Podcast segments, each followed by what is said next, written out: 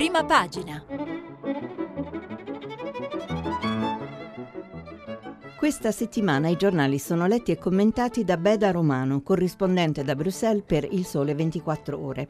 Per intervenire telefonate al numero verde ottocento zero cinquanta trecentotrentatré, sms e whatsapp anche vocali al numero tre tre cinque cinque sei tre quattro due nove sei. Buongiorno, eh, sono Beda Romano, oggi è giovedì cinque settembre. E come di consueto questa settimana vi parlo dagli studi RAI di Milano in Corso Sempione. Evidentemente anche oggi i giornali italiani dedicano molto spazio alla crisi di governo, o meglio a- all'esito di questa crisi di governo e alla nascita di un nuovo esecutivo presieduto dal Presidente del Consiglio Giuseppe Conte, eh, dopo giorni di trattative e giorni di voci. Eh, finalmente abbiamo una lista dei ministri, eh, questi ministri andranno a giurare al Quirinale questa mattina eh, e finalmente possiamo eh, analizzare eh, concretamente eh, eh, i nomi e le esperienze eh, di chi ci governerà nei prossimi mesi e possibilmente nei prossimi anni. Um, Prima di eh, sviluppare due temi, eh, il peso limitato delle donne eh, in questo nuovo governo e il ruolo che è stato affidato al leader del Movimento cinque Stelle, Luigi Di Maio, che diventerà nel prossimo esecutivo il ministro degli esteri, eh, vorrei dare conto del commento che il Corriere della Sera pubblica in prima pagina, ed è un commento di Antonio Polito. Eh, Antonio Polito scrive eh, nel Corriere della Sera: «Il secondo governo Conte ha meno consenso popolare e più coesione politica del primo. Quello nacque quasi a furor di popolo, ma sulla base di un ribaltone delle alleanze. Salvini lasciò il centrodestra. Questo nasce in Parlamento, ma le forze che lo compongono non sono oggi maggioranza nel Paese. Però il Conte due mette insieme due elettorati più vicini e compatibili tra di loro, come ha dimostrato anche il sondaggio sulla piattaforma Rousseau. E soprattutto archivia il contratto, fonte di tutti i guai del Conte uno, perché voleva sommare due liste della spesa con un solo pagatore. Il premier Conte smette dunque di fare il notaio, o al massimo l'avvocato del popolo, e può finalmente fare il premier senza vice. Gran parte della scommessa dipenderà dalla sua performance. La conseguenza è un gabinetto senza leader. Salvini non c'è più, Di Maio è ridimensionato e stagionato, Zingaretti non partecipa, Renzi continua il riscaldamento a bordo campo, il più politico è Franceschini. La compagine è dunque meno forte ma presumibilmente meno litigiosa.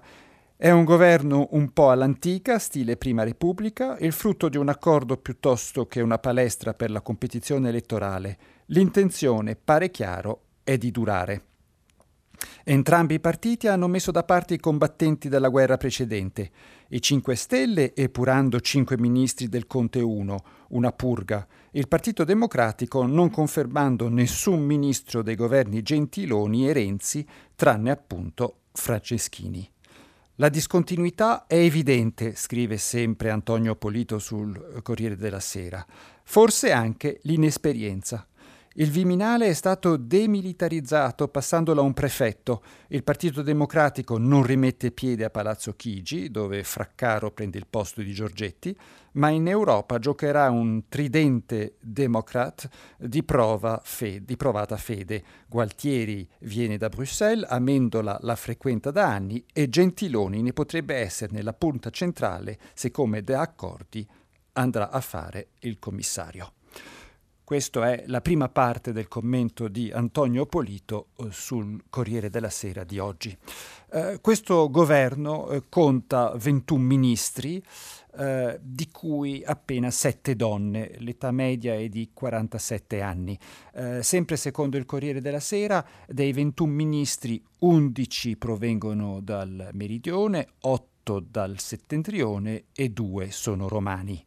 Eh, per continuare con le statistiche e i dati, eh, dieci esponenti sono grillini, nove appartengono al Partito Democratico e uno appartiene al L E U.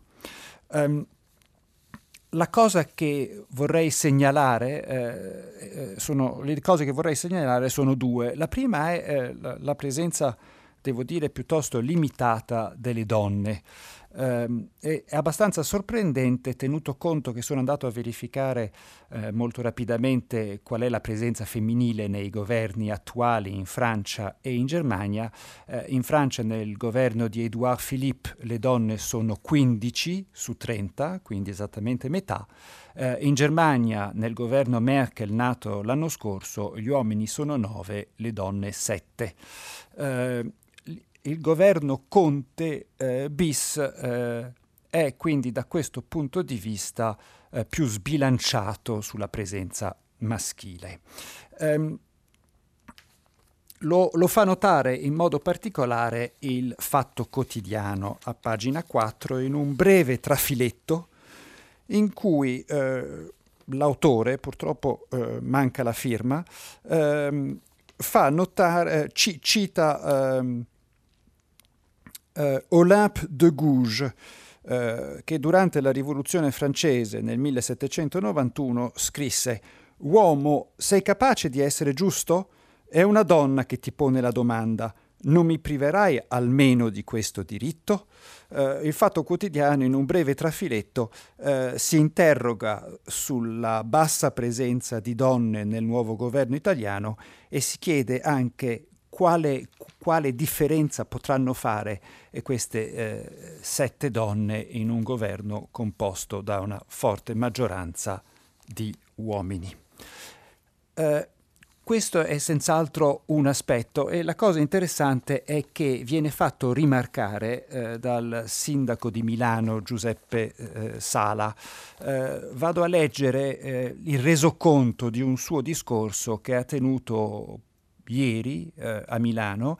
Eh, il resoconto è pubblicato da Repubblica nella pagina due della cronaca. Eh, è un discorso piuttosto interessante, perché il sindaco di Milano, che è un esponente del Partito Democratico e che Eh, a causa del fatto che sta guidando una delle città più dinamiche del paese, eh, ha, ha assunto un ruolo politico nazionale, le sue parole eh, inevitabilmente pesano. Eh, ha detto ieri Sala eh, durante la festa dell'Unità: «La questione settentrionale è fondamentale, obbligatoria, invece questo governo sembra un po' a trazione sud». Eh, non bisogna avere paura, ha detto Giuseppe Sala, riferendosi a questa nuova maggioranza tra il Partito Democratico e il Movimento cinque Stelle. «In tempi non sospetti dicevo che abbiamo fatto un errore a interrompere la discussione con il Movimento cinque Stelle quando lo scorso governo è nato. Quello che sta succedendo adesso poteva succedere un anno e mezzo fa e ci sarebbe stato più tempo per fare le cose». Certo, il sindaco, spiega Alessia Gaglione nella sua cronaca, eh, vede tutti i limiti di questo esperimento, a cominciare dalle poche donne, tra virgolette, presenti nell'esecutivo, quando invece questo sarebbe stato il momento di dare un segno. «No, non sono soddisfatto. Soprattutto c'è poco nord, inteso come attenzione a quella parte, aperte le virgolette, produttiva del paese, chiuse le virgolette, che è, aperte le virgolette, il laboratorio del futuro dell'Italia, chiuse le virgolette». Spiega ancora eh, Giuseppe Sala: «Io non ho nulla contro il fatto di aiutare Roma, però non è che si aiuta solo chi è più in difficoltà, si sostiene anche chi sta tirando la carretta come Milano e il Nord. La questione settentrionale è fondamentale, obbligatoria. Sì, forse questo esecutivo sembra un po' a trazione sud». Eh, la presa di posizione eh, di Giuseppe Sala è interessante, naturalmente, perché, come dicevo prima, è il sindaco di Milano ed è membro eh, di uno dei due partiti che eh, ha, hanno deciso di formare un nuovo governo per il paese. Allora, eh, questo era il primo aspetto eh, che volevo segnalare per quanto riguarda la nascita di questo governo. I, il secondo aspetto che eh, andrebbe segnalato è, come dicevo prima, la nomina di eh, Luigi Di Maio, il leader del Movimento cinque Stelle, al Ministero degli Esteri. Um, allora, co- questa nomina ha suscitato non pochi commenti sui giornali di oggi. Uh, alcuni... Uh, Eh, così un po' eh, rapidi, altri invece molto più analitici. Eh, comincerò con quelli più divertenti, mettiamoli in questi termini. Eh, Libero, eh, un giornale che non vede di buon occhio la nascita di questo governo, eh, dedica alla nomina di Luigi Di Maio un articolo di Vittorio Feltri, Uh, l'editoriale del giornale. uh, Vittorio Feltri scrive: mi limito a segnalare che Di Maio è passato dal Ministero del Lavoro a quello degli Esteri, una carriera formidabile per uno che non ha mai lavorato se non come bibitario allo stadio San Paolo di Napoli, ed è approdato alla Farnesina, dove si richiede la conoscenza dell'inglese, lingua priva del congiuntivo, ignoto a Gigino. Costui tirerà un sospiro di sollievo, non dovendo più coniugare i verbi in base alla consecutio temporum, per lui un'ossessione. Questo è eh, il punto di vista ironico di Vittorio Feltri su Libero. Eh, il giornale, eh, un altro quotidiano che non vede di buon occhio la nascita di questo governo e che titola in prima pagina più rossi che gialli, schiaffo al nord, eh, svelata la lista dei ministri, eh, si tratta di un esecutivo molto spostato a sinistra e statalista che penalizza l'Italia, che produce e si dimentica del settentrione. È interessante che eh, il tono è diverso, ma la sostanza è simile a quello che dice eh, Giuseppe Sala, eh, che ha detto Giuseppe Sala alla festa dell'Unità di ieri. Sempre nel giornale eh, torno a parlare di Luigi Di Maio, perché eh, Francesco Maria Del Vigo, mh, a pagina cinque, dedica al futuro ministro degli Esteri un ritratto in cui elenca eh, le diverse gaffe compiute dall'uomo politico negli ultimi, tam- negli ultimi tempi. Luigi Di Maio è il nuovo ministro degli Esteri, eh, scrive Francesco Maria Del Vigo, l'uomo che rappresenterà l'Italia nelle più importanti cancellerie, colui il quale stringerà la mano ai potenti della terra, il nostro biglietto da visita nel mondo. E già si sprecano le facili ironie, facilissime, perché il neoministro, con le sue numerose gaffe, presta il fianco a qualunque speculazione. Partiamo dalla geografia, che per fare il ministro degli Esteri non è esattamente una materia opzionale. Gigino, Gigino è il nome che spesso i giornali danno a Luigi Di Maio, un po' spregiativo direi, eh, Gigino deve avere avuto in tenera età qualche problema con l'Atlante, solo che adesso ha in mano lo scacchiere internazionale e non è proprio la stessa cosa. Siamo un paese alleato degli Stati Uniti, aperte le virgolette, scusatemi, eh, aperte le virgolette, siamo un paese alleato degli Stati Uniti, ma interlocutore dell'Occidente con tanti paesi del Mediterraneo come la Russia, chiuse le virgolette. La Russia è bagnata dal Mar Baltico, precisa l'autore, dal Mar Glaciale Artico, dall'Oceano Pacifico, dal Mar Nero e dal Mar Caspio, ma dal Mediterraneo proprio no. Nemmeno uno schizzo d'acqua. Speriamo solo che quando andrà in delegazione da Putin, scrive sempre Francesco Maria Del Vigo, eh, non decida di raggiungere il Cremlino in traghetto o a nuoto. Eh, ma i guai, prosegue l'articolista, non finiscono a est. A cavallo tra storia e geografia c'è la celebre gaffe su Renzi. È come Pinochet in Venezuela. Fuochino. Il continente è giusto, ma il paese è il Cile, non il Venezuela. L'articolo prosegue e ricorda, tra le altre cose, che in un articolo pubblicato da Le Monde, eh, Luigi Di Maio Uh, disse che la Francia aveva una democrazia millenaria. Uh, quindi l'uomo politico uh, è preso in giro, perché mi sembra che sia questa l'espressione da usare in questo frangente, uh, da una fetta uh, dei giornali italiani.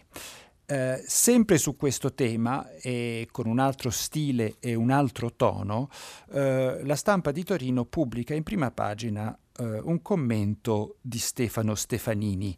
Eh, altro stile, altro tono, perché Stefano Stefanini è un ex eh, diplomatico eh, e cerca inevitabilmente in questo frangente di avere un approccio più analitico sulla presenza di Luigi Di Maio nel suo ex ministero. Eh, e l'articolo eh, è interessante perché mette in prospettiva eh, la, la nomina di Luigi Di Maio alla Farnesina e cerca di capire quali potrebbero essere le insidie, le difficoltà e le conseguenze di questa scelta. Scrive Stefano Stefanini, la Farnesina è un regalo inaspettato. Dopo una crisi che l'ha visto più spesso che no sul versante dei perdenti, Luigi Di Maio riceve dal Conte Bis il Ministero degli Esteri. Sarà la faccia dell'Italia nel mondo per tutta la durata di un governo che ambisce al traguardo del duemilaventitré, un'eternità. Prova del fuoco.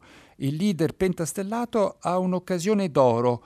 Può dimostrare la stoffa del leader. Se fallisce sarà l'Italia a pagarne il prezzo.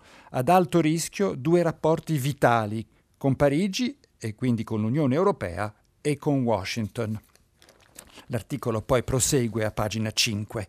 Può darsi che Di Maio aspirasse ad altre poltrone, che gli affari internazionali non siano il suo forte, che gli sfuggano così leve di potere interno. Nel momento in cui presterà giuramento nelle mani del Presidente della Repubblica, farà bene a dimenticarsene e a riflettere invece sulle responsabilità dell'incarico che gli viene conferito. Basti pensare al livello politico e intellettuale di predecessori come Giulio Andreotti, Gianni De Michelis, Lamberto Dini, Emma Bonino, Franco Frattini. Essere a capo della diplomazia italiana significa gestire il rapporto con il resto del mondo, dalle Nazioni Unite che l'attendono a giorni per l'apertura dell'Assemblea Generale all'Unione Europea, dove si apre il ciclo della Commissione von der Leyen. Da Washington a Pechino, da Tripoli a Teheran. Significa guidare una rete di duecento ambasciate e consolati ovunque. Significa rassicurare alleati e partner sulla continuità degli impegni italiani, dissipando i dubbi sulla nostra coerenza e affidabilità. Significa prendere il toro per le corna dove conta. U E, NATO, G venti, G sette, a fianco del Presidente del Consiglio, su immigrazione, asilo, cambiamenti climatici, terrorismo. Significa rispondere in tempi reali, spesso senza preavviso, a crisi, emergenze, disastri umanitari. E... A leggere questo articolo, eh, il povero Luigi Di Maio ha un'agenda pesante. Eh, prosegue Stefano Stefanini. Luigi Di Maio ha fatto poco o nulla per prepararsi a questa sfida. Inizialmente lo perseguiteranno, specie nei rapporti europei e transalpini, le immagini dello sprovveduto incontro con i gilet gialli francesi. L'amministrazione Trump diffida delle sbilanciate simpatie cinesi e chaviste. Per fare decentemente il ministro degli esteri deve compiere un salto di maturità. Tabula rasa con quel passato. Internet non cancella, la po- Internet non cancella, ma la politica perdona. Non è troppo chiedere a Parigi di voltar pagina, se prima la volt- se prima la volta, onestamente e credibilmente, il nuovo titolare della Farnesina. Emmanuel Macron può prendere esempio da Angela Merkel, che pure ebbe qualche passeggera sgradevolezza con interlocutori italiane. Più complicato sarà rassicurare Washington, ma ancora più necessario per gli Stati Uniti la Cina è il vero rivale strategico. Ecco, l- l- la- l'analisi di Stefano Stefanini, come dicevo prima, è un'analisi molto più eh, concreta su come eh, Luigi Di Maio dovrà cercare di affrontare il nuovo, il nuovo incarico. Non sarà una passeggiata, dice l'ex diplomatico, che è anche stato, tra le altre cose, rappresentante permanente dell'Italia eh, presso la NATO. Eh, concluderei questo, eh, questo mh, resoconto eh, della crisi politica italiana eh, con un articolo tratto dal giornale che mi deve servire a fare da transizione. Luigi Spinola ha parlato eh, molto della situazione inglese nella rassegna della stampa internazionale eh, e ne ha parlato anche perché ieri si è svolto un voto cruciale a Westminster. Eh, eh, il premier Boris Johnson ha subito una grave sconfitta, eh, è stata passata un provvedimento legislativo, è stato passato un provvedimento legislativo che eh, impone al governo Johnson di chiedere un rinvio dell'uscita del Regno Unito dalla Gran Bretagna nel caso in cui Londra e Bruxelles non trovino un accordo entro il diciassette diciotto ottobre su una uscita morbida del paese dall'Unione Europea, ossia un'uscita dettata eh, da un accordo internazionale. L'obiettivo dei deputati è quello di evitare al paese quello che ormai comunemente si chiama hard Brexit. Uh, E quindi momento, momento importante, eh, sappiamo che eh, Boris Johnson eh, vuole andare alle urne, vuole anticipare il voto per cercare in un modo o nell'altro di strappare il suo vero, vero obiettivo. Il suo obiettivo è quello di uscire dall'Unione il trentuno ottobre, non vuole rischiare rinvii perché sa che un rinvio apre potenzialmente, potenzialmente eh, la possibilità di una rinegoziazione di Brexit. Eh, ho trovato interessante nel giornale di oggi, eh, a pagina dodici, un articolo di Gian Michalessin eh, che fa un parallelo tra la crisi italiana e la crisi inglese. Eh, scrive l'articolista: gli antichi l'avrebbero chiamata ibris, ovvero tracotanza. Gli inglesi potrebbero parlare di wishful thinking, noi italiani di pio desiderio. Indipendentemente dalle definizioni, le vicende del nostro Matteo Salvini e del premier inglese Boris Johnson sembrano le storie parallele di due leader vittime della stessa singolare suggestione sovranista. Una suggestione che li ha spinti a illudersi di poter usare un'effimera e transitoria popolarità per superare i rigidi steccati imposti da due sistemi costituzionali diversissimi, ma basati sullo stesso principio cardine, ovvero quello della sovranità del Parlamento. A farli cadere in questo errore banale, ma anche basilare, può avere contribuito uno Steve Bannon che, seppur non intervenendo direttamente nelle azioni e negli atti di Salvini e Johnson, ha contribuito a plasmare la loro idea di potere. Ma le idee di Bannon derivano da un sistema costituzionale americano dove il vero e unico sovrano, delegato dal popolo con un'investitura diretta, è il presidente. Nel Regno Unito, come in Italia, il voto popolare viene invece mediato dai rappresentanti parlamentari. Questa fondamentale differenza tra la democrazia americana ed europea è probabilmente anche all'origine del fallimento della strategia di Bannon e dei suoi alleati nel percorso verso le elezioni europee. Elezioni che, ancor più di quelle dei singoli stati, finiscono con il dar vita ad un sistema di maggioranze e di potere reale indipendente dai voti delle singole formazioni e dei leader. Eh, fondamentalmente, eh, sia Salvini che Johnson si sono trovati spiazzati. Eh, tutte e due avrebbero voluto in un modo o nell'altro eh, superare il Parlamento in un certo senso. Salvini ha tentato la crisi di governo e le elezioni anticipate senza riuscirci. Eh, è riuscito a creare la crisi di governo e un cambio di esecutivo, ma non è riuscito ad avere delle elezioni anticipate. E lo stesso Johnson ha tentato nelle scorse settimane eh, di bloccare il Parlamento, di sospenderne l'attività proprio per evitare quello che è successo ieri eh, e non ce l'ha fatta. Tutte e due sono stati vittime ehm, vittime del Parlamento e soprattutto vittime di se stessi. E questo articolo di Gian Michalessin mette l'accento eh, su questo interessante parallelo tra Salvini e Johnson. Um, è interessante questo parallelo perché eh, mi serve per eh, a questo punto iniziare una, un percorso un po' diverso della stampa italiana, andando a cercare gli articoli che ritengono, che ritengo più, più interessanti, più originali. Um, e vado a cercare un articolo tratto dal Foglio. Eh, il Foglio pubblica a pagina... aspetta, non arrivo subito. Eccolo qua. Pagina tre.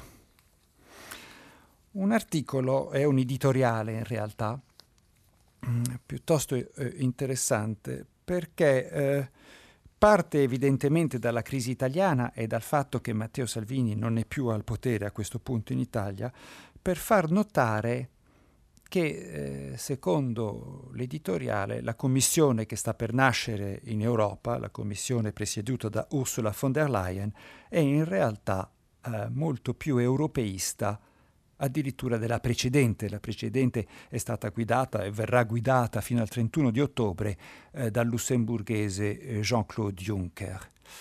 Eh, il sottotitolo dell'articolo è «Ma quali scatoloni? In Europa, anche ad est, i sovranisti sono stati disinnescati».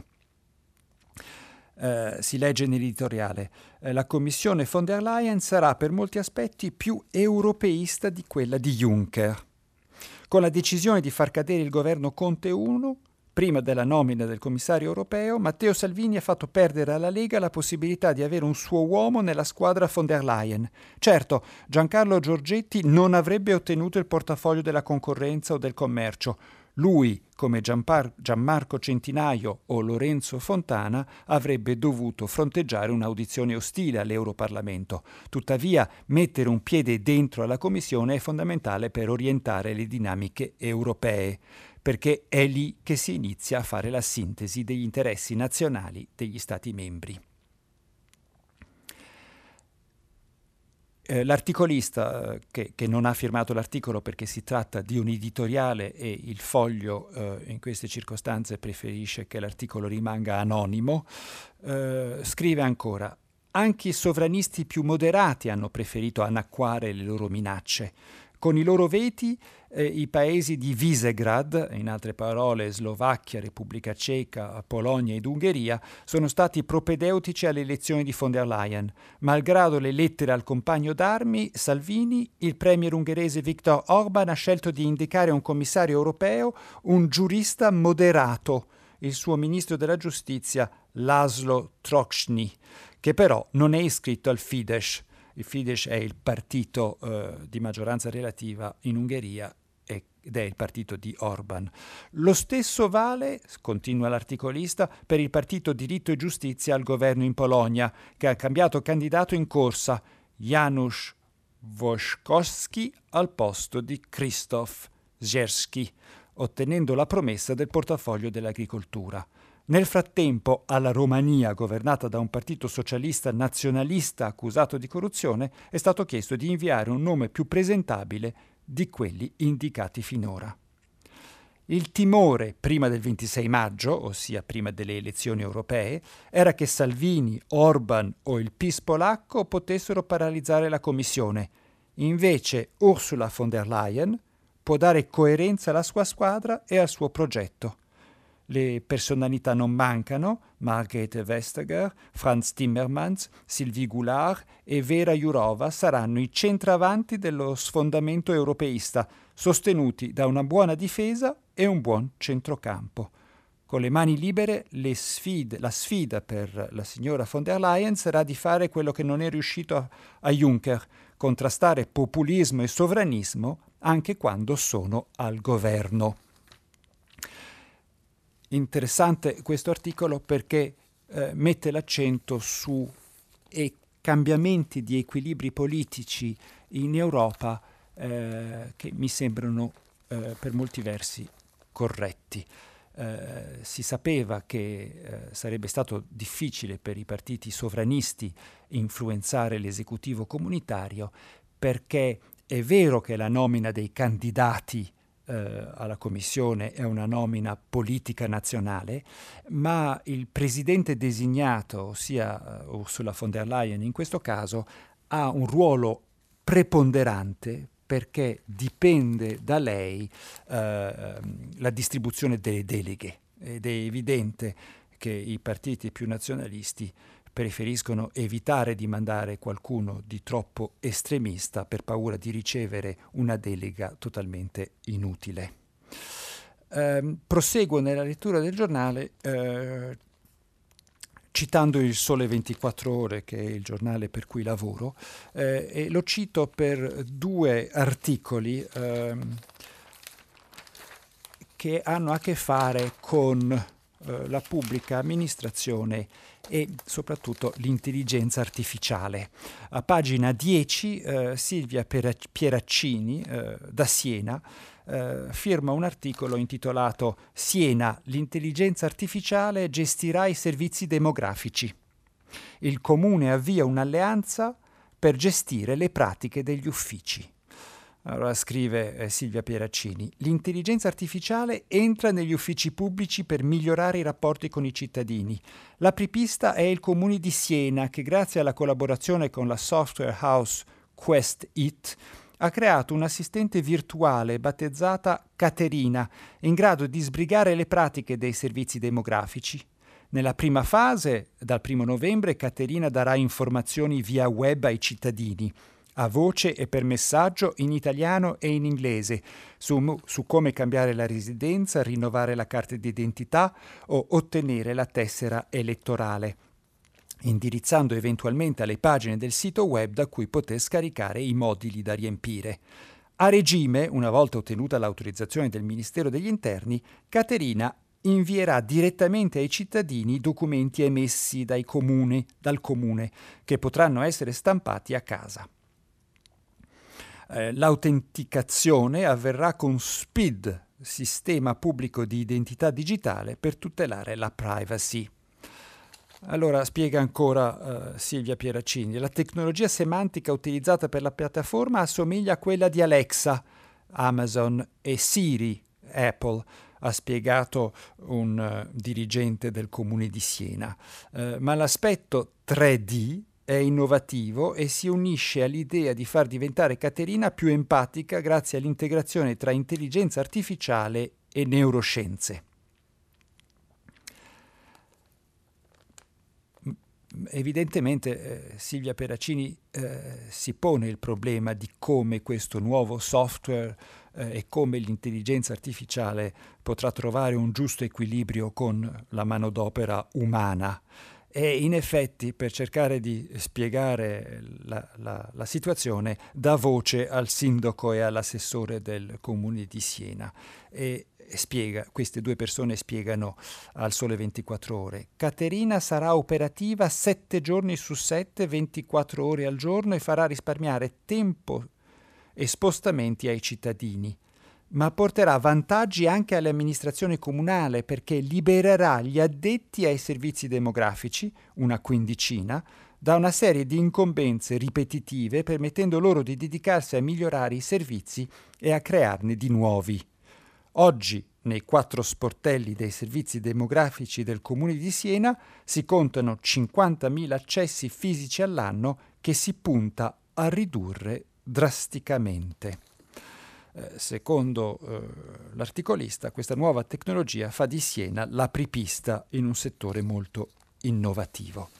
Eh, rimango nel campo della, dell'intelligenza, non artificiale, ma dell'intelligenza, eh, per dare conto di, sempre sul Sole ventiquattro Ore, di un articolo del corrispondente dagli Stati Uniti, Riccardo Barlam, ehm, che in un articolo a pagina venti Uh, riferisce della nomina alla guida della facoltà di psichiatria dell'Università di Harvard di uno scienziato italiano. Uh, si chiama Maurizio Fava uh, e dal primo di ottobre uh, diventerà, secondo l'espressione utilizzata da uh, Riccardo Barlam, uh, lo scienziato più importante nella psichiatria americana. eh, dalle colline di Valdagno, la terra dei Marzotto, ai prati verdi del campus di Boston, tra scienziati e premi Nobel. Il professor Maurizio Fava, il primo ottobre, sarà nominato direttore del Dipartimento di Psichiatria del Massachusetts General Hospital, che è l'ospedale dell'Università di Medicina di Harvard, considerato il dipartimento numero uno negli Stati Uniti dalle classifiche delle università. E c'è a pagina venti un articolo eh, su, questo, su questo fatto, eh, con anche delle prese di posizione dello stesso Maurizio Fava. Eh, L'uomo ha sessantatré anni, è sposato con una signora italiana, ha un figlio di ventuno, Giovanni, che sta per laurearsi in ingegneria meccanica a Boston e vive da trentaquattro anni negli Stati Uniti. Um, ecco qua, uh, mi sembrava interessante, c'è nell'articolo si racconta la storia di questo, di questo signore uh, e quindi Il Sole ventiquattro Ore dedica spazio mm. in due articoli a uh, due diverse forme di intelligenza. Um, continuo nella lettura dei giornali per uh, recuperare un articolo uh, di uh, Danilo Taino uh, sul Corriere della Sera, un articolo pubblicato a pagina ventisette del Corriere, uh, che ho trovato interessante perché uh, l'ex corrispondente in Germania del giornale eh, cerca di analizzare il potere di influenza della cucina italiana nel mondo. Eh, e scrive Danilo Taino: se la cucina è soft power, l'Italia è di gran lunga il maggior influencer a livello mondiale. Un grafico pubblicato nei giorni scorsi dal settimanale Economist ha suscitato molto interesse. Lo ha realizzato Joel Wolfogel dell'Università del Minnesota, il quale l'ha pubblicato sul Journal of Cultural Economics. Si tratta dell'analisi ponderata per valore economico di ciò che si mangia nei ristoranti e nei fast food in cinquantadue paesi. In sostanza, dice l'autore, della gravità delle diverse cucine nazionali misurata sulla base di cosa mangiano fuori casa gli abitanti del mondo. Le fonti sono i dati di Euromonitor sulle spese in una dozzina di tipologie di fast food e le liste di TripAdvisor per i ristoranti di centinaia di città. Allora, la cosa interessante è che, escluso il fast food, l'Italia, secondo questa classifica e secondo questo calcolo, ha un surplus tra export e import pari a centocinquantotto miliardi di dollari. Non significa, spiega Danilo Taino, che c'è un movimento di denaro del genere. Vuol dire che l'influenza cultural culinaria del paese può essere misurata così. Vale soprattutto nel confronto con altri paesi. Eh, L'Italia centocinquantotto miliardi, al secondo posto viene il Giappone con un bilancio positivo di quarantatré miliardi, seguono Francia con diciannove, Messico con diciassette, Turchia con sedici, Thailandia con undici. Gli Stati Uniti sono il paese messo peggio in questa classifica delle esportazioni nette dei modelli di cucina nazionale, negativi per centotrentatré miliardi di dollari. Eh, in realtà eh, gli Stati Uniti sono dei grandi eh, assorba- assorbitori di, eh, di cucina internazionale eh, e, e la cucina americana è per molti versi eh, l'incredibile risultato di miscugli di varie cucine nazionali. Eh, interessante l'articolo di Danilo Taino. ehm, La, la, la verità è che la cucina italiana è certamente un, uno soft power del paese e, e magari l'articolo può anche essere interessante per il nuovo ministro degli esteri. Um, mi sto avvicinando alla fine della rassegna, vorrei però dare conto di uh, un'ultima, un'ultima cosa. Um, il Messaggero mh, pubblica eh, un bell'articolo eh, per eh, annunciare la morte di Peter Lindbergh. Peter Lindbergh è un fotografo eh, nato nel millenovecentoquarantaquattro, morto nel duemiladiciannove, eh, ed è uno dei più, era uno dei più importanti ritrattisti di moda del Novecento. Eh, tedesco, con la passione per il cinema e l'arte, ha creato il mito delle supermodelle immortalandole con eleganza minimale, da sempre contro il totem del trucco e del ritocco. L'articolo è pubblicato a pagina diciannove ed è firmato da Nico, Nicola Losito. Eh, scrive l'articolista: eh, la prima regola della bellezza, diceva Peter Lindbergh, è la verità. È morto ieri a settantaquattro anni uno dei fotografi più importanti del Novecento, fotografo di moda elegante, minimale, gentile, sempre bianco e nero, perché basta la luce e il buio per mostrare un corpo, un viso, uno sguardo. Um, la Peter Lindbergh, spiega il giornalista o, o l'articolista, eh, nasce il ventitré gennaio millenovecentoquarantaquattro a Lesno, città polacca all'epoca dentro i confini tedeschi. Cresce a Duisburg e da giovane lavora come vetrinista eh, in un grande magazzino. A diciotto anni, mosso da una grande passione per l'arte, inizia a viaggiare prima in Svizzera, poi a Berlino, poi ad Arles, in Camargue, per vivere dove visse il mio idolo Vincent Van Gogh, come spesso ha raccontato il fotografo. Decide di tornare in Germania per studiare pittura all'Accademia di Krefeld. I suoi disegni nel millenovecentosessantanove sono stati esposti alla Galleria René Mayer. Il passaggio alla fotografia arriva quasi per caso, quando compra una camera per fotografare suo nipote, figlio del fratello. Nel millenovecentosettantuno inizia a fare l'assistente e, eh, di Hans Lux, per poi aprire il suo primo studio a Düsseldorf nel millenovecentosettantatré. La, l'articolo eh, prosegue naturalmente e eh, si racconta la vita di questa persona, per nulla banale eh, e, e particolarmente interessante. C'è anche una bella foto di copertina eh, dell'articolo, una foto eh, che ritrae un certo numero di Eh, signore, di modelle, eh, e che fu pubblicato, pubblicata nel eh, duemiladiciassette eh, dal calendario Pirelli. Ecco, volevo terminare la rassegna di oggi con, questa, con questo articolo che eh, rende merito a un fotografo, un grande fotografo di moda eh, tedesco. Eh, mi sembra che stiamo arrivando alla fine di questa prima parte di Prima Pagina. Eh, abbiamo eh, così letto i giornali di oggi. Eh, vi aspetto subito dopo la pubblicità eh, per il filo diretto eh, e il colloquio con voi ascoltatori. Eh, vi ringrazio molto, a presto. Beda Romano, corrispondente da Bruxelles per Il Sole ventiquattro Ore, ha terminato la lettura dei giornali di oggi. Per intervenire chiamate il numero verde ottocento zero cinquanta trecentotrentatré, sms o WhatsApp anche vocali al numero tre tre cinque cinque sei tre quattro due nove sei. Si apre adesso il filo diretto di Prima Pagina. Per intervenire e porre domande a Beda Romano, corrispondente da Bruxelles per Il Sole ventiquattro Ore, chiamate il numero verde ottocento zero cinquanta trecentotrentatré, sms e WhatsApp anche vocali al numero tre tre cinque cinque sei tre quattro due nove sei.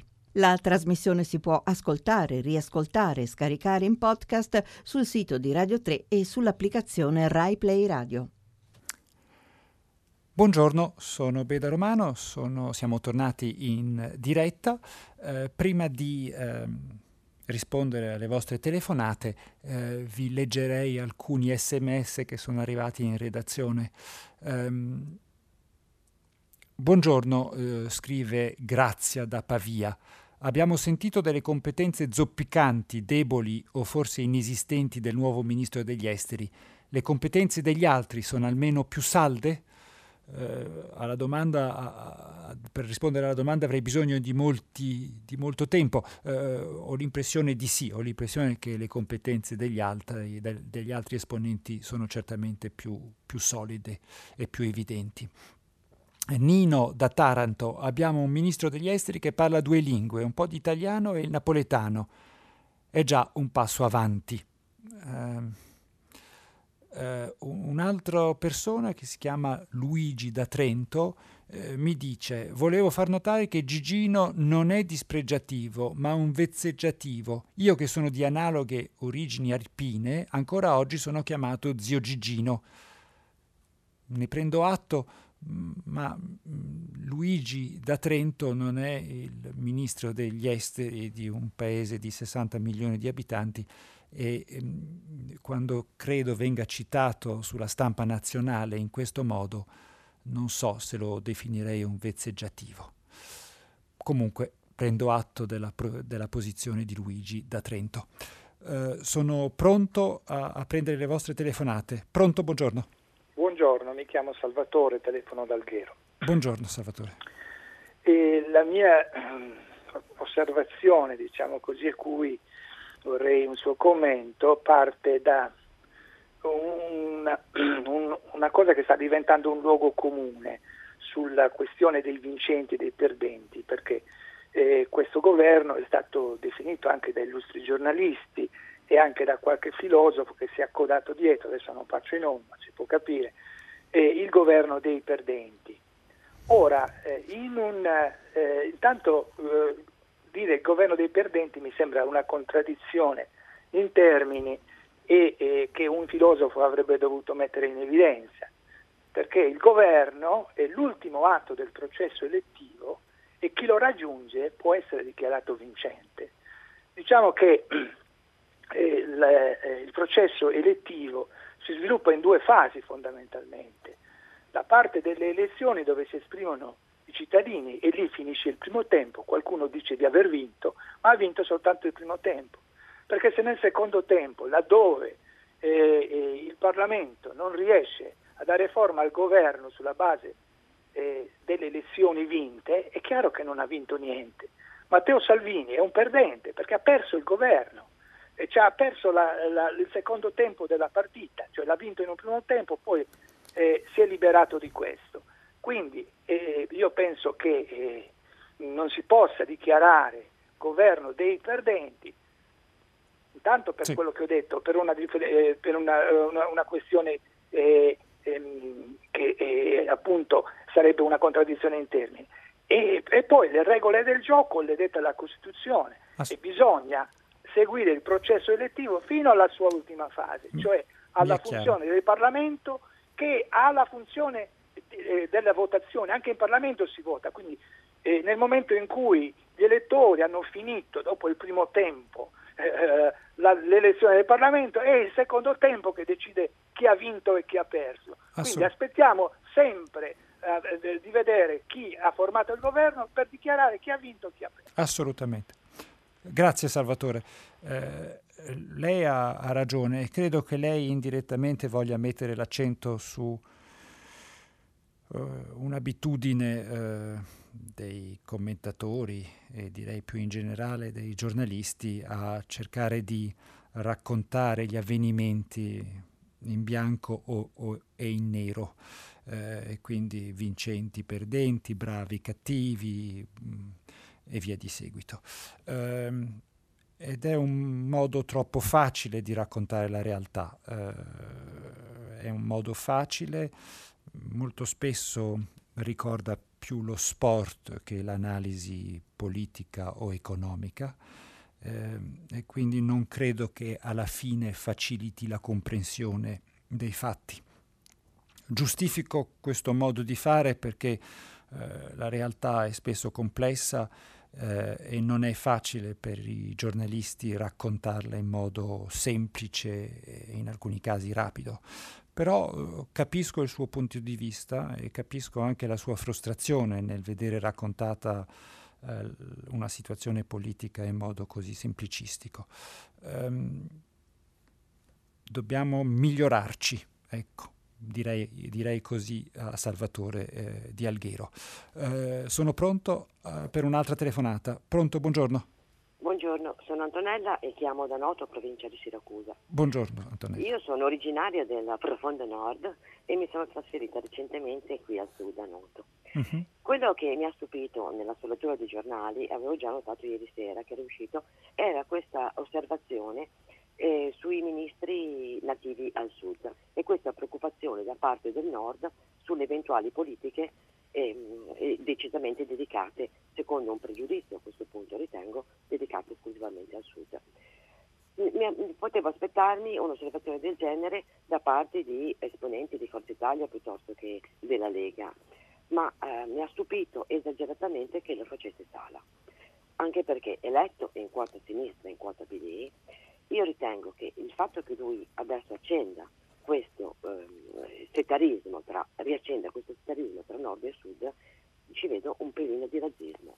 Allora, siccome la battaglia della sinistra è antirazzista, e eh, però guardi, vi dico anche da un punto di vista proprio politico, io ho notato in questi ultimi anni, soprattutto nei confronti dei cinque Stelle, questo estremo razzismo culturale tra la, la, la, la vecchia sinistra e questo nuovo movimento.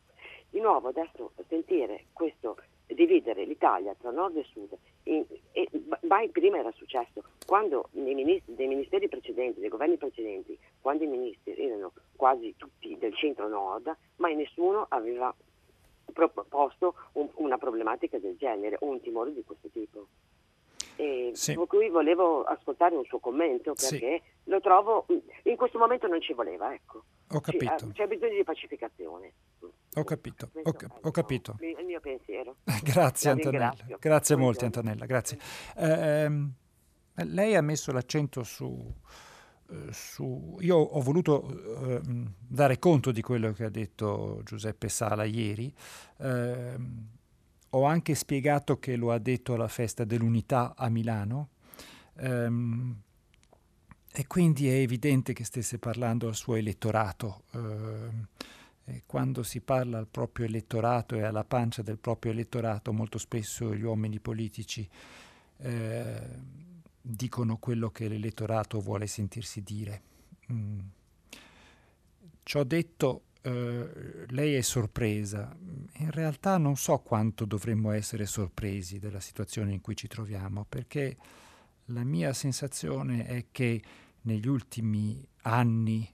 Ehm, le differenze fra il nord e il sud del paese si sono ampliate. Eh, la crisi economica del duemilaotto, eh, la crisi prima finanziaria, poi economica, eh, hanno certamente messo eh, in difficoltà le varie regioni del paese. Eh, ve ne sono che si sono riprese meglio di altre, ma visto da un po' dall'esterno mi sembra che il divario tra nord e sud possa essere cresciuto. Eh, non si dimentichi poi il fatto che eh, Giuseppe Sala è in una situazione ambivalente, eh, è il sindaco di una grande città, eh, eh, in questo momento eh, guida la città in un momento particolarmente positivo di Milano, eh, lui rifiuta l'ambizione nazionale, lo ha detto ancora recentemente, eh, continua a dire di volere continuare a fare il sindaco di Milano e di volere eh, terminare eh, il mandato, eh, non ha ancora deciso se ripresentarsi alle prossime elezioni, eh, però è evidente che l'uomo ha un'ambizione nazionale ed è comprensibile che ce l'abbia. Eh, e quindi naturalmente commenta e si esprime sul governo che, che sta nascendo. Eh, il, il suo punto di vista eh, può sorprenderla, ma non, mi, eh, ma non sorprende me più di tanto. Eh, tenga conto del fatto, come dicevo prima, che parlava al suo elettorato, e tenga conto anche del fatto che la differenza fra nord e sud temo che sia cresciuta in questi anni, non che sia diminuita. Bene, eh, ne approfitto per rispondere a, una, eh, a un sms. Eh, se, eh, Giovanni eh, ha scritto: Boris Johnson e Salvini, accomunati dalla voglia di andare subito alle elezioni, di voler uscire dall'Europa, divergono nella scelta delle alleanze, l'America per il primo, la Russia per il secondo. Bene, eh, sono pronto a, a un'altra telefonata. Pronto, buongiorno. Eh, buongiorno, io sono Lina da Roma. Buongiorno Lina. Eh, salve, io volevo fare una domanda riguardo a uno dei punti del governo, cioè la, il taglio dei parlamentari, e volevo sapere se è vero che questo eh, necessariamente porta a, per, per rispetto delle, dei così, principi costituzionali ad un sistema proporzionale puro, e se nel caso in cui sia proprio così, eh, se eh, non le sembra che queste, cioè che ancorare mh, l'architettura parlamentare ad una legge ordinaria, che invece dovrebbe essere flessibile e poter cambiare a seconda delle situazioni e delle esigenze, eh, sia una cosa così eh, positiva. Aggiungo anche, ma questa è una mia considerazione personale, che io speravo tanto nel doppio turno, perché mi sembra che funzioni molto bene nei nei comuni, e così secondo me sarebbe, sarebbe da sperimentare anche quello. Sì, buongiorno, grazie molte Lina. Eh, allora, ehm, prima di tutto dobbiamo aspettare il discorso che il Presidente del Consiglio Giuseppe Conte terrà in Parlamento, eh, nella speranza che sia chiaro, univoco eh, e comprensibile. Um, finora abbiamo letto dichiarazioni più o meno roboanti riprese dalla stampa, um, non sappiamo esattamente quale sarà il programma del nuovo governo, e credo che bisogna aspettare il discorso per valutare pienamente eh, gli obiettivi del nuovo esecutivo. Il taglio dei parlamentari può avvenire in vario modo, e quindi è molto difficile dire se sarà necessario introdurre maggiore o minore eh, proporzionalità. Credo che, eh, ma questa è, la, è la, una mia sensazione, e, e purtroppo ce l'ho da molto tempo, è che il Paese la deve smettere di modificare la legge elettorale senza modificare l'impianto che gli sta attorno. Eh, noi continuiamo a pensare che la legge elettorale sia un aspetto eh, indipendente dall'assetto costituzionale del Paese, ma non è così. Eh, eh, ne abbiamo parlato nei giorni scorsi, io ho l'impressione che una nuova Costituzione dovrebbe essere messa a punto per il Paese, e quella potrebbe essere l'occasione per riformare l'assetto istituzionale del Paese, e quindi anche la legge elettorale, in modo da renderla omogenea al, al resto del, del, dell'assetto istituzionale. Eh, siamo in una democrazia, la democrazia si basa sul principio degli equilibri di potere eh, tra legislativo, esecutivo e giudiziario. Eh, se vogliamo che la Costituzione sia omogenea, bisogna m- modificare tutti gli aspetti eh, della Costituzione. Per quanto riguarda il doppio turno, ne abbiamo parlato nei giorni scorsi e sono d'accordo con lei. Eh, lei ha citato i comuni italiani, eh, un altro ascoltatore nei giorni scorsi aveva citato eh, il sistema francese, anche quello a doppio turno. È interessante secondo me il sistema francese, perché eh, la scena politica francese non è dissimile dalla scena politica eh, italiana, eh, è una scena politica abbastanza frammentata, e il doppio turno permette di ridurre la, frament- la frammentazione e permette di, ai partiti di raccogliersi intorno a delle alleanze più definite. Quindi anch'io, come Lina, sono favorevole al doppio turno. Eh, pronto, buongiorno. Eh, pronto, buongiorno. Buongiorno, sono signora Olga, buongiorno, chiamo da Modena. Mi può ripetere eh, allora, il, su- buongior- il suo nome, mi scusi? Olga. Olga, buongiorno. Sì, buongiorno. Buongiorno a tutte e tutti, complimenti per, per la conduzione. Allora, guardi, io vorrei trattare un argomento e spero che la sua pacatezza possa un po' compensare l'eventuale mia foga, perché quello che vorrei trattare è un po' il nervo scoperto che chi ha il potere continua a sottovalutare. Allora, ne ha parlato già lei, è stato il primo eh, argomento che ha trattato, e la ringrazio, ed è la scompensata presenza numerica degli uomini rispetto alle donne nel nuovo governo. Allora, ci troviamo di fronte a un governo con donne che sono al trenta per cento, non mi dilungo sul confronto con altre democrazie occidentali perché l'ha già fatto lei, vorrei solamente aggiungere la Spagna.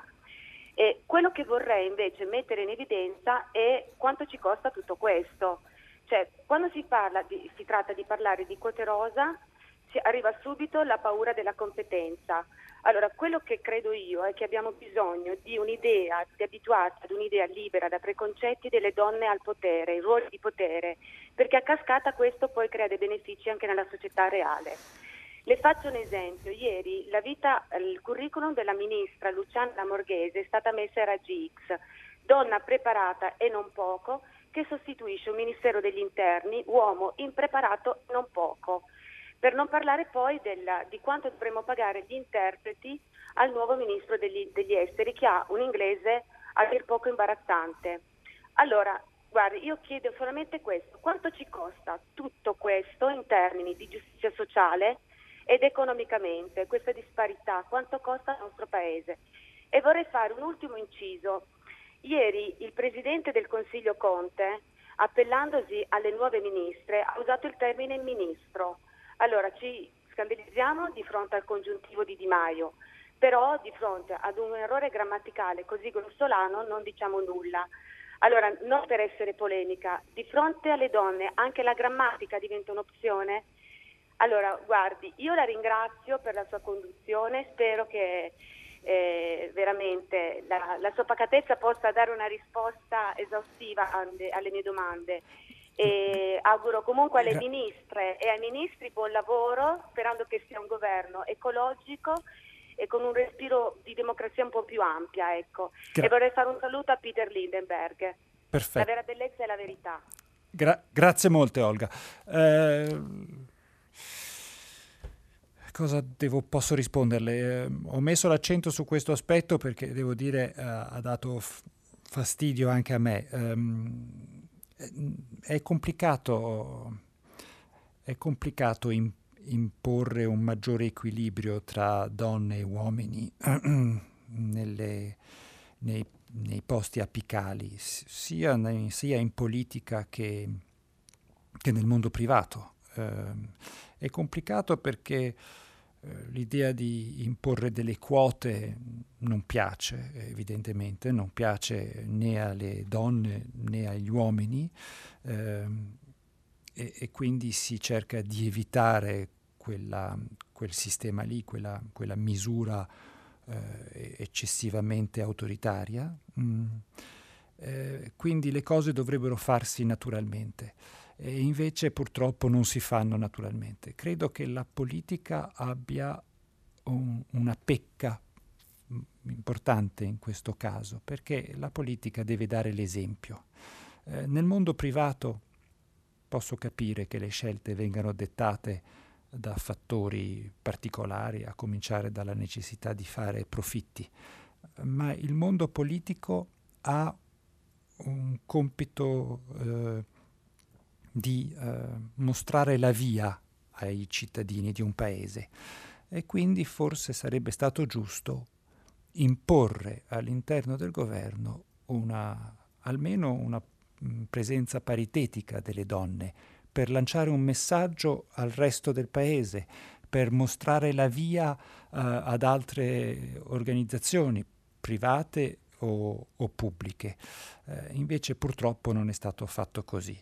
D- d'altro canto, se proprio devo essere sincero, uh, abbiamo una classe politica mh, che si esprime molto spesso in modo sguaiato, se non addirittura eh, volgare, e, e quindi è difficile pensare che in una circostanza come questa eh, dimostri lungimiranza.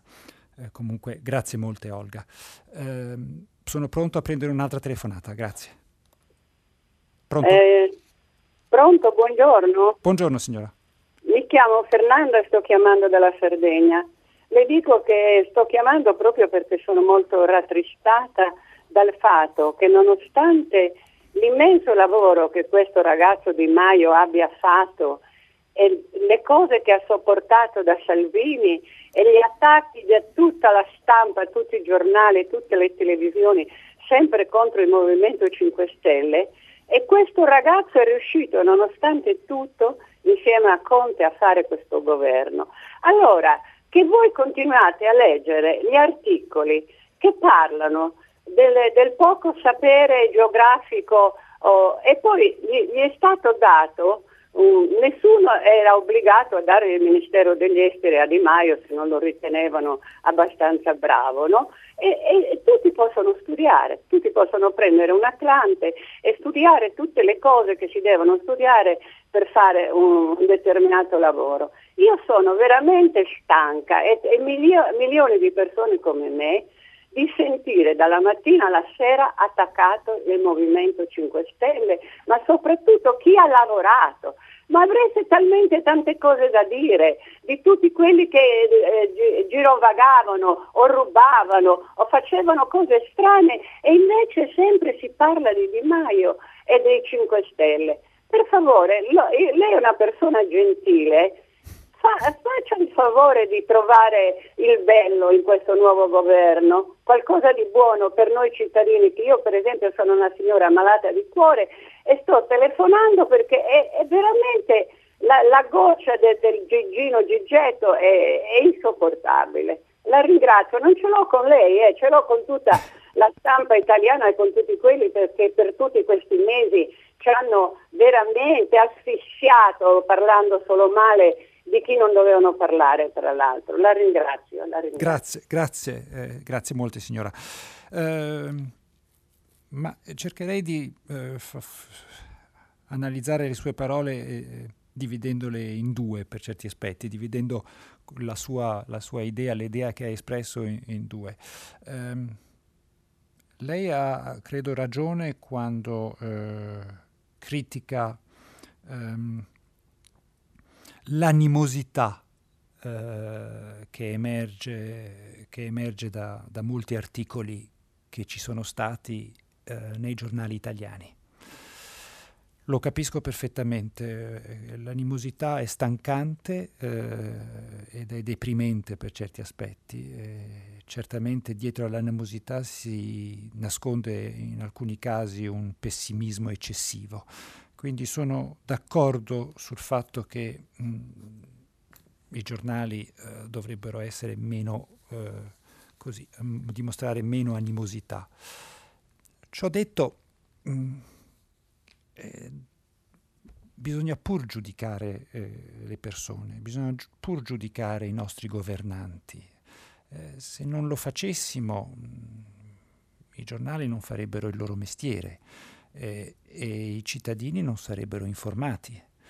Ehm, quindi mh, pensare che Luigi Di Maio oggi, Matteo Salvini eh, ieri, Giuseppe Conte domani, eh, non possano essere criticati come furono criticati in passato eh, Romano Prodi, Massimo D'Alema, Silvio Berlusconi, no, questo non è possibile. Questo non è possibile. Eh, credo che la stampa debba continuare a criticare, debba continuare a pungolare. Um, eh, quindi non sono d'accordo con lei su quell'aspetto. Sono d'accordo con lei sul fatto che bisogna dimostrare meno animosità. Eh, su un terzo aspetto lei si è espressa ed è sulla capacità di Luigi Di Maio di fare il ministro degli esteri. Lei ha ragione.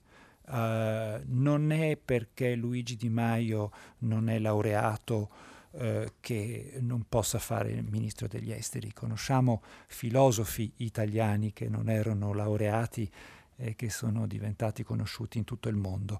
Uh, quindi bisogna dare spazio alla capacità personale e, e permettere alle persone di essere pienamente autodidatte. Um, quindi probabilmente è giusto dare a Luigi Di Maio eh, un minimo di credito, un minimo di credito credo che bisogna eh, darglielo. Eh, d'altro canto eh, lo, glielo si dà sulla base di quello che ha fatto finora e evidentemente molte persone non sono state convinte dal suo operato al Ministero dello Sviluppo Economico. Devo spiegarmi così eh, l'animosità della, della stampa italiana. Pronto, sono pronto per un'altra telefonata, buongiorno. Pronto, buongiorno, sono Carlo da Napoli, ma in questo momento mi trovo in Sardegna a San Giovanni su Ergiu. Buongiorno Carlo. Senta, buongiorno, io volevo ricordare eh, i dieci anni dalla morte del sindaco di Pollica, Angelo Vassallo, che fu ucciso con nove colpi di pistola, quindi un omicidio, un omicidio eccellente ed un omicidio che non è stato ancora risolto, avvolto nel mistero, um, e dove le cause, cioè, come dire, um, di questo omicidio ancora non si sono trovate. Si è parlato di droga, si è parlato di speculazione edilizia, ma comunque è morto Angelo Vassallo, che era un simbolo per la rinascita dei borghi, era un simbolo per, come dire, per l'acqua, per una nuova qualità di vita nei borghi, tanto più che lui era fautore, ha spinto molto per la per l'accettazione della dieta mediterranea, che è stata poi riconosciuta a livello uh, dell'UNESCO.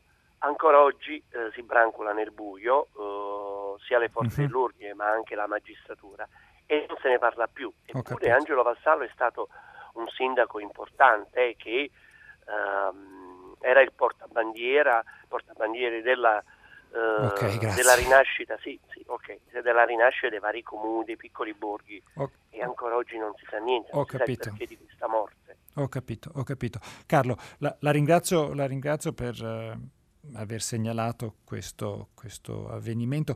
Uh, mi sembra di ricordare che eh, questo signore fu ucciso nove anni fa, quindi molto tempo fa, e il fatto che non siano state chiarite le circostanze della morte è abbastanza sorprendente.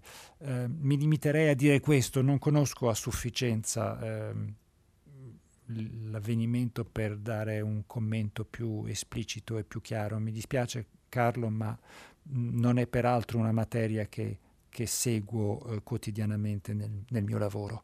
Eh, ne approfitto per eh, leggervi due o tre sms. Eh, Maria Grazia da Genova Uh, scrive: basta studiare per esercitare un mestiere, chiamiamolo mestiere.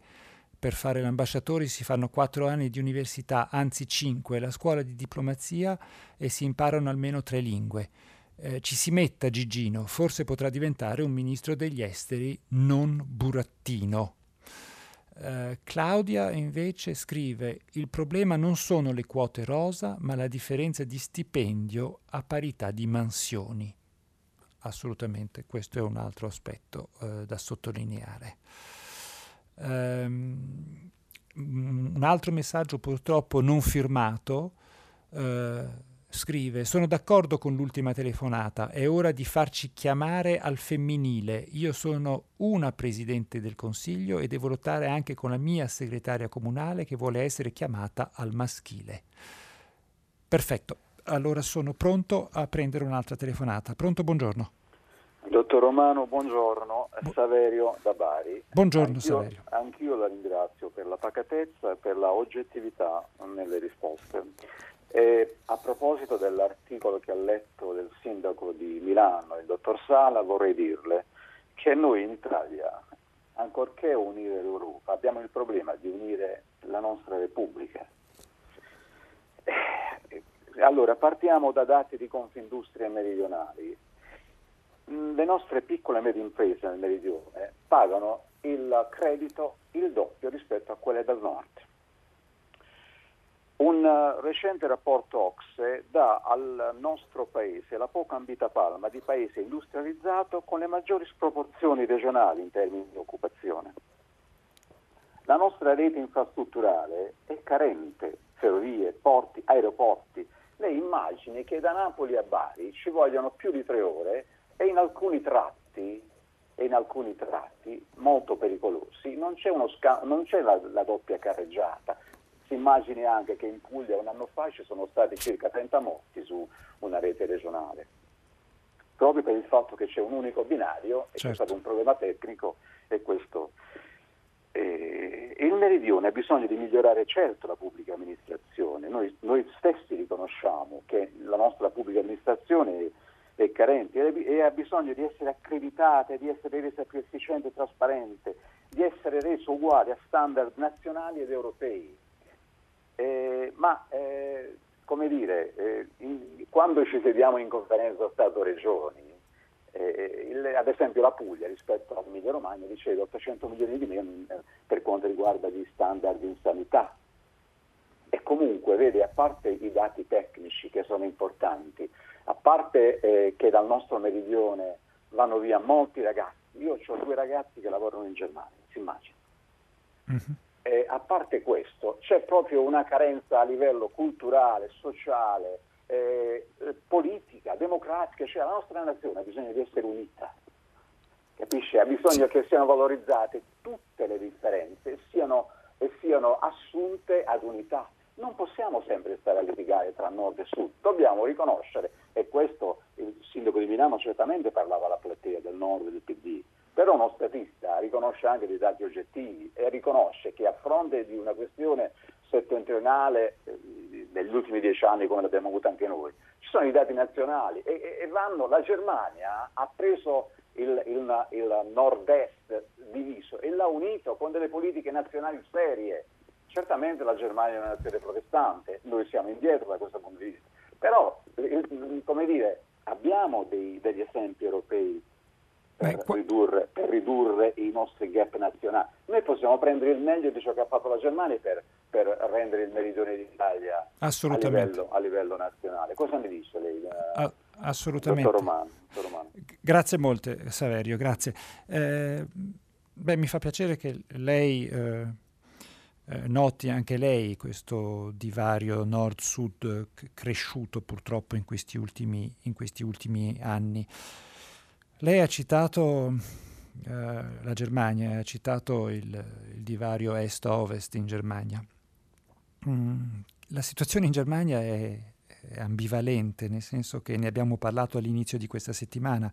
Eh, il partito Alternative für Deutschland, che è un partito nazionalista, eh, sta avendo grande successo in Germania Est, lo abbiamo visto nelle elezioni regionali eh, nel Brandeburgo e in Sassonia, eh, nonostante il fatto che negli ultimi venti venticinque anni eh, il divario economico e sociale tra le due Germanie è incredibilmente diminuito.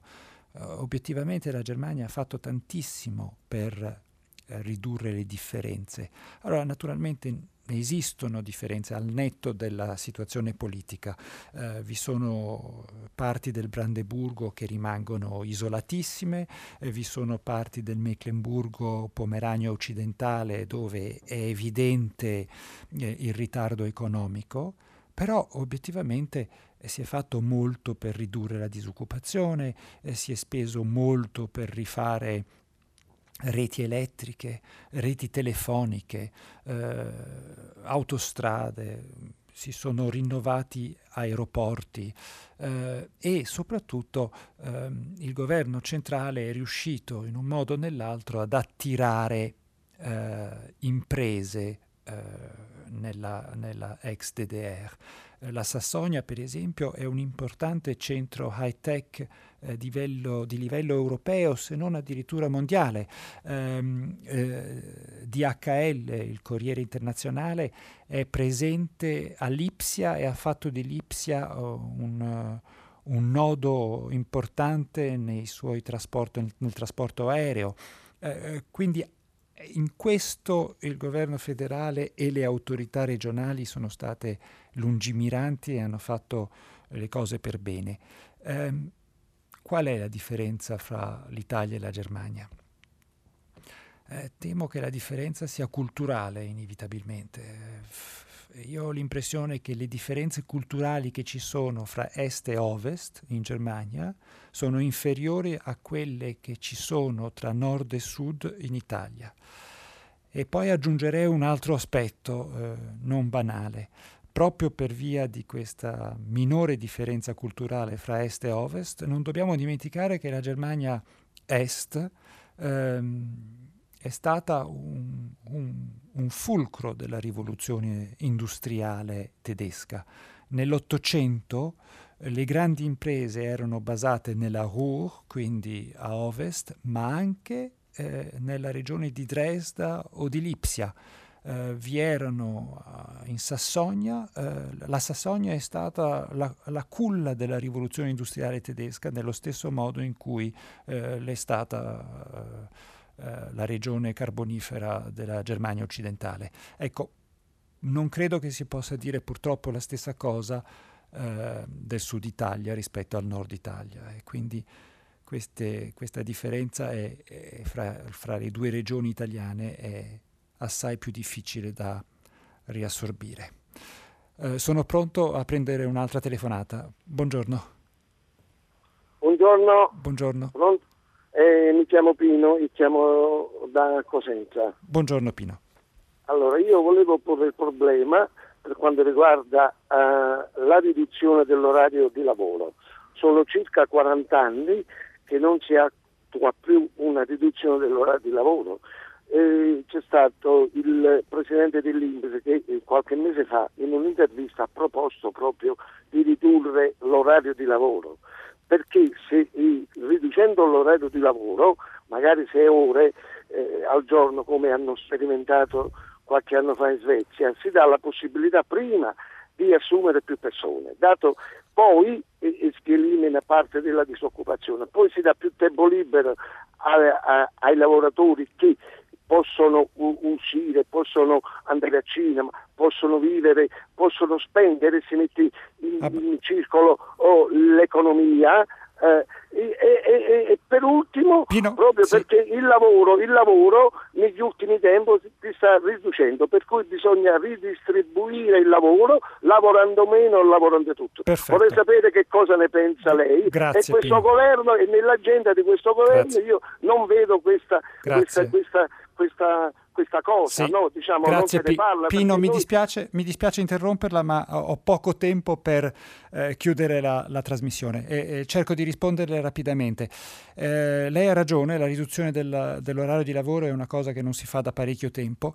Eh, devo dire che è stata approvata in Francia recentemente, si è ridotta la settimana lavorativa, il tempo della settimana lavorativa, con risultati molto mitigati, perché poi alla fin fine eh, questo ha costretto a dei cambiamenti radicali di organizzazione, soprattutto nelle aziende private, e paradossalmente ehm, in Francia ormai questa riduzione dell'orario di lavoro è stata rivista nei fatti, quindi eh, non so francamente se sia il modo giusto di affrontare il problema. C'è bisogno di riorganizzare il lavoro eh, a livello pubblico e a livello privato, lo impone l'informatizzazione e la digitalizzazione, ma non so se l'orario di lavoro debba essere ridotto. Ho l'impressione che bisogna lasciare comunque libertà eh, al mondo privato e al mondo pubblico in questo campo, naturalmente con dei limiti chiari. Um, prima di chiudere vorrei leggervi un ultimo eh, sms.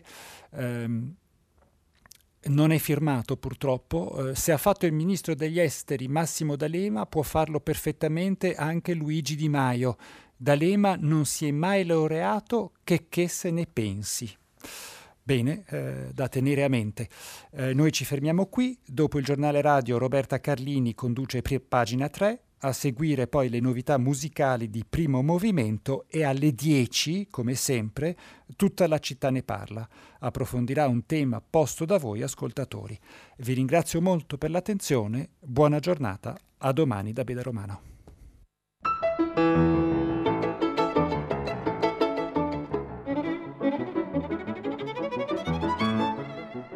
Beda Romano, corrispondente da Bruxelles per Il Sole ventiquattro Ore, ha letto e commentato i giornali di oggi. Prima Pagina è un programma a cura di Cristiana Castellotti. In redazione Maria Chiara Beranek, Natascia Cerqueti, Manuel De Lucia, Marco Pompi.